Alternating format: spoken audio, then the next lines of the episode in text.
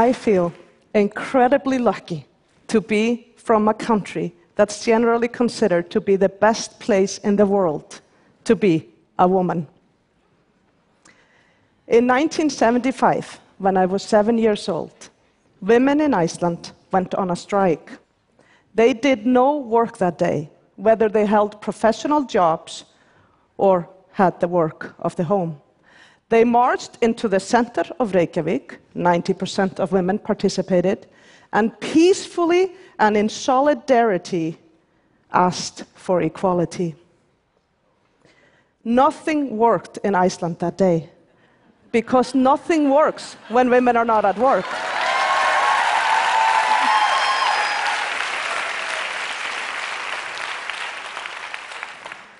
Five years later, Icelanders had the courage to be the first country in the world to democratically elect a woman as their president.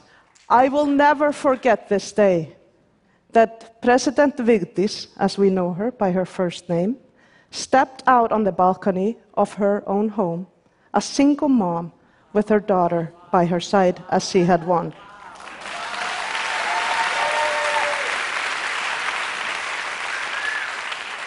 This woman was an incredible role model for me and everyone growing up at that time, including boys. She frequently shares the story of how a young boy approached her after a couple of terms in office and asked, Can boys really grow up to be presidents? role models really matter.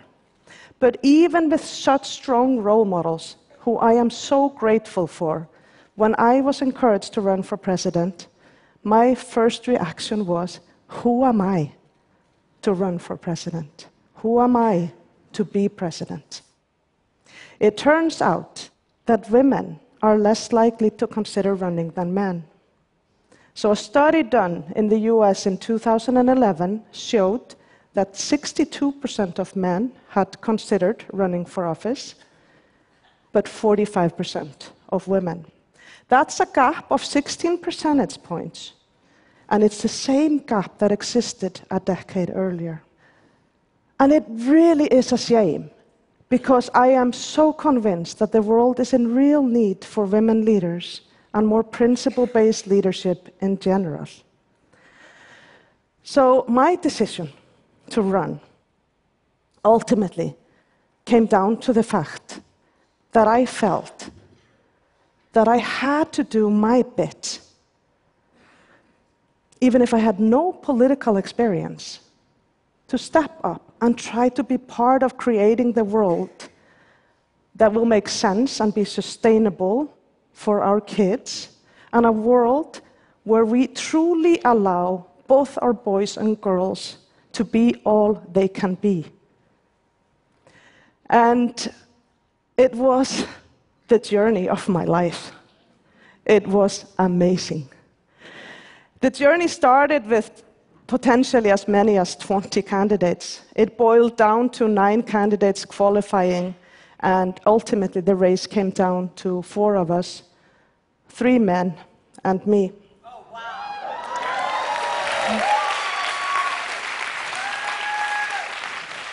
But that's not all the drama yet.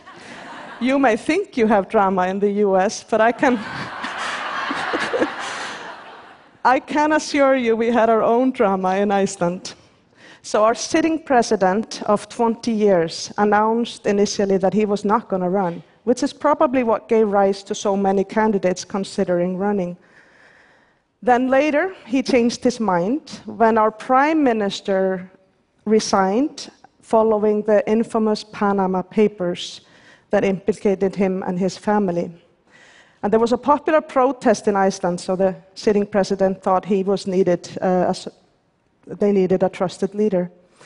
A few days later, relations to his wife and her family's companies were also discovered in the Panama Papers, and so he withdrew from the race again.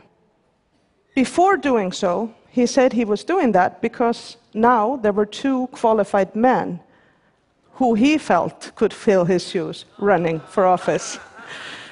So, on May 9th, 45 days before election day, it was not looking too good for me. I did not even make the graph in the newspaper. The polls had me at 1%, but that was still the highest that any woman announcing her candidacy had earned. So it would be an understatement to say that I had to work extremely hard to get my seat at the table and access to television because the network decided that they would only include those with 2.5% or more in the polls in the first TV debate. I found out on the afternoon of the first TV debate that I would participate along with the three men and I found out on live TV that I came in at exactly 2.5% on the day of the first TV debate.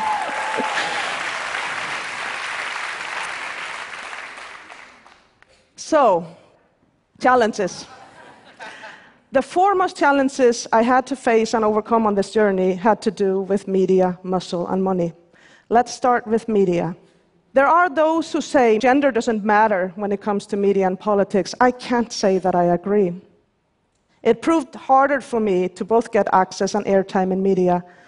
As a matter of fact, the leading candidate appeared in broadcast media 87 times in the months leading up to the elections, whereas I appeared 31 times.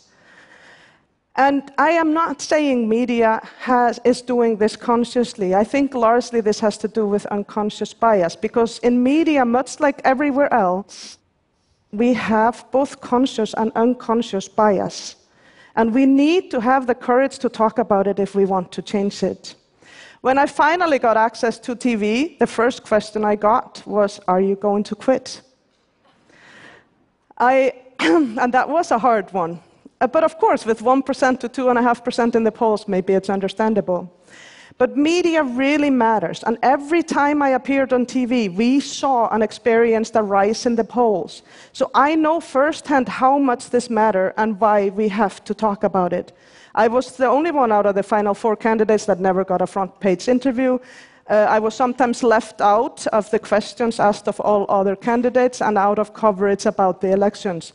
So I did face this. But I will say this to, to complement the Icelandic media. I got few, if any, comments about my hair and pantsuit. so kudos to them.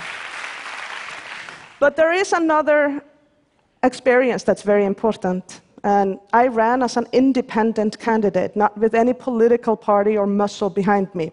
That lack of experience um, and lack of access to resources probably came at a cost to our campaign. But it also allowed us to innovate and do politics differently. We ran a positive campaign. And it, we probably changed the tone of the election for others by doing that. It may be the reason why I had less airtime on TV because I wanted to show other contenders respect. When access to media proved to be so difficult, we ran our own media. I ran live Facebook sessions where I took questions from voters on anything and responded on the spot. And we put all the questions I got and all the answers on an open Facebook because we thought, you know, transparency is important if you want to establish trust. And when reaching young voters proved to be challenging, I became a Snapchatter. I got young people to teach me how to do that, and I used every filter on Snapchat during the last part of the campaign. and I actually had to use a lot of humor and humility as I was very bad at it. But we grew the following amongst young people by doing that. So it's possible to run a different type of campaign. But unfortunately, one cannot talk about politics without mentioning money. I'm sad that it is that way, but it's true. And we had less financial resources than the other candidates. This probably was partly due to the fact that I think I had a harder time asking for financial support. And maybe I also had the ambition to do more with less. Some would call that very womanly of me. But even with one third the media, one third the financial resources, and only an entrepreneurial team, but an amazing team, we managed to surprise everyone on election night when the first numbers came in. I surprised myself, as you may see in that photo. So the first numbers, I came in neck to neck to the leading candidate.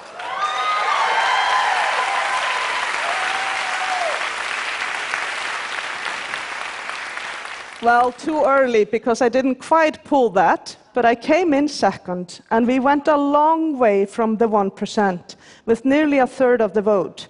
And we beat the polls by an unprecedented margin, or 10 percentage points above what the last poll came in at. Some people call me the real winner of the election because of this, and there are many people who encourage me to run again. But what really makes me proud is to know that I earned proportionately higher percentage support from the young people. And a lot of people encouraged my daughter to run in 2040.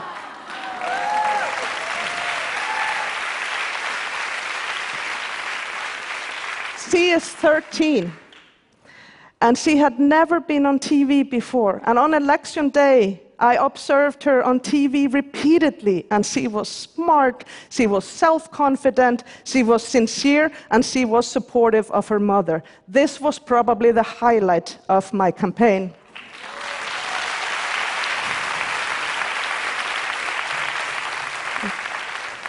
But there was another one.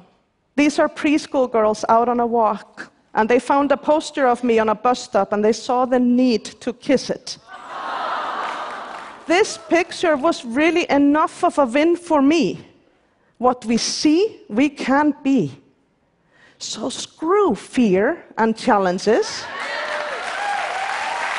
It matters that women run, and it's time for women to run for office, be it the office of the CEO or the office of the president. I also managed to put an impression on your very own New Yorker I earned a new title, a living emoji of sincerity. it is possibly my proudest title yet. and the reason is that women too often get penalized for using what I call their emotional capital. But I know from experience that we become so good when we do just that.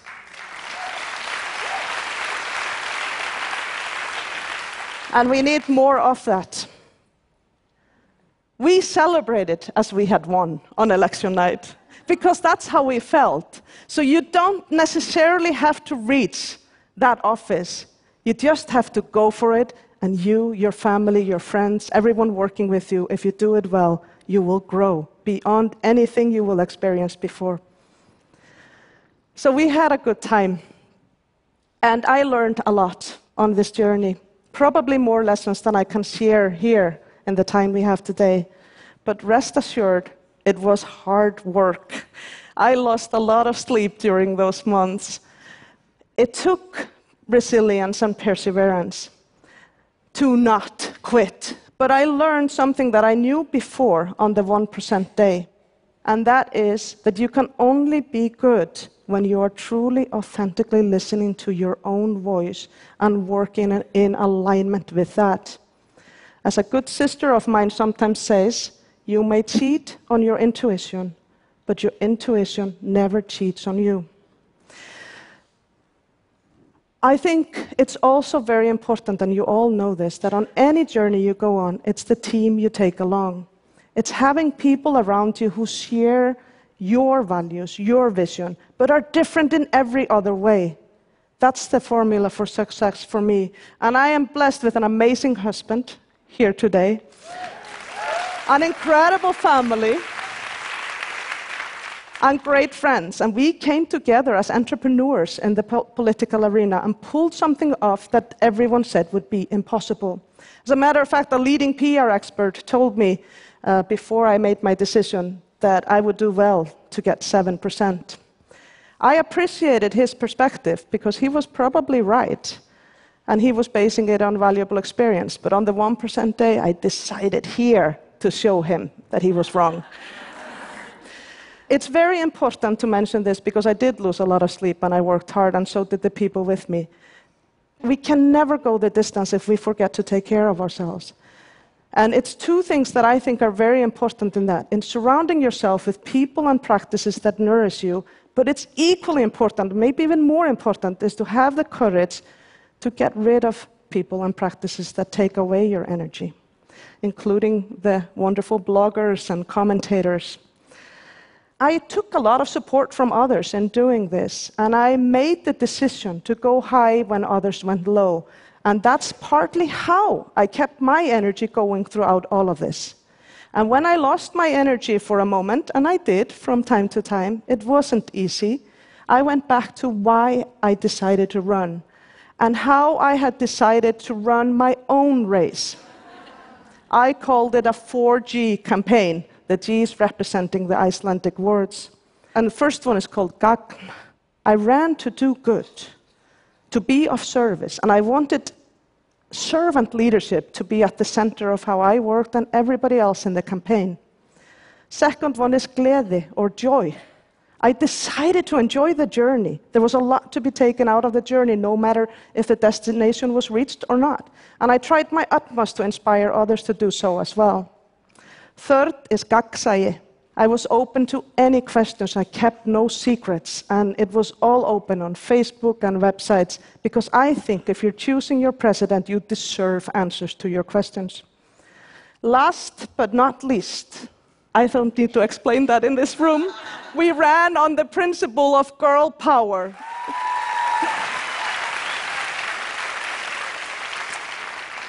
I am incredibly glad that I had the courage to run to risk failure but receive success on so many levels.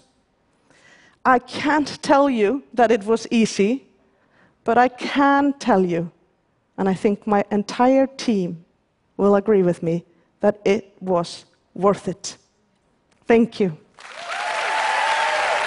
Thank you. Thank you.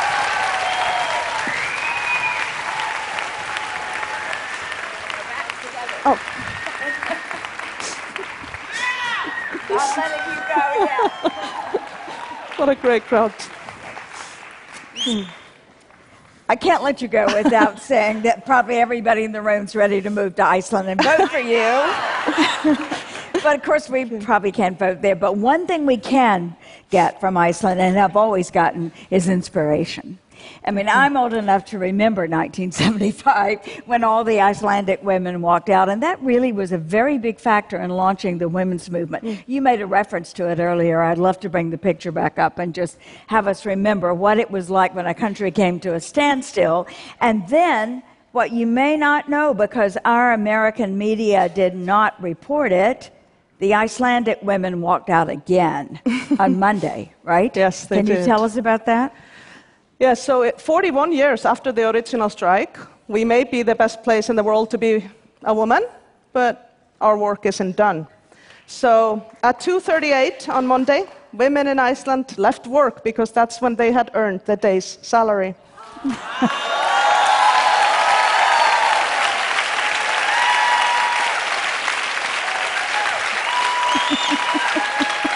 it's to them.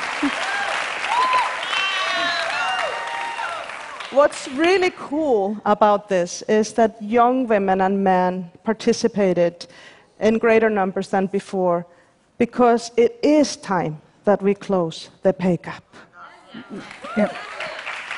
So I'm not going to ask Halla to commit right now to what she's doing next, but I will say that you'd have a very large volunteer army should you decide to do that again. Thank you, Halla. Thank you all. Very kind.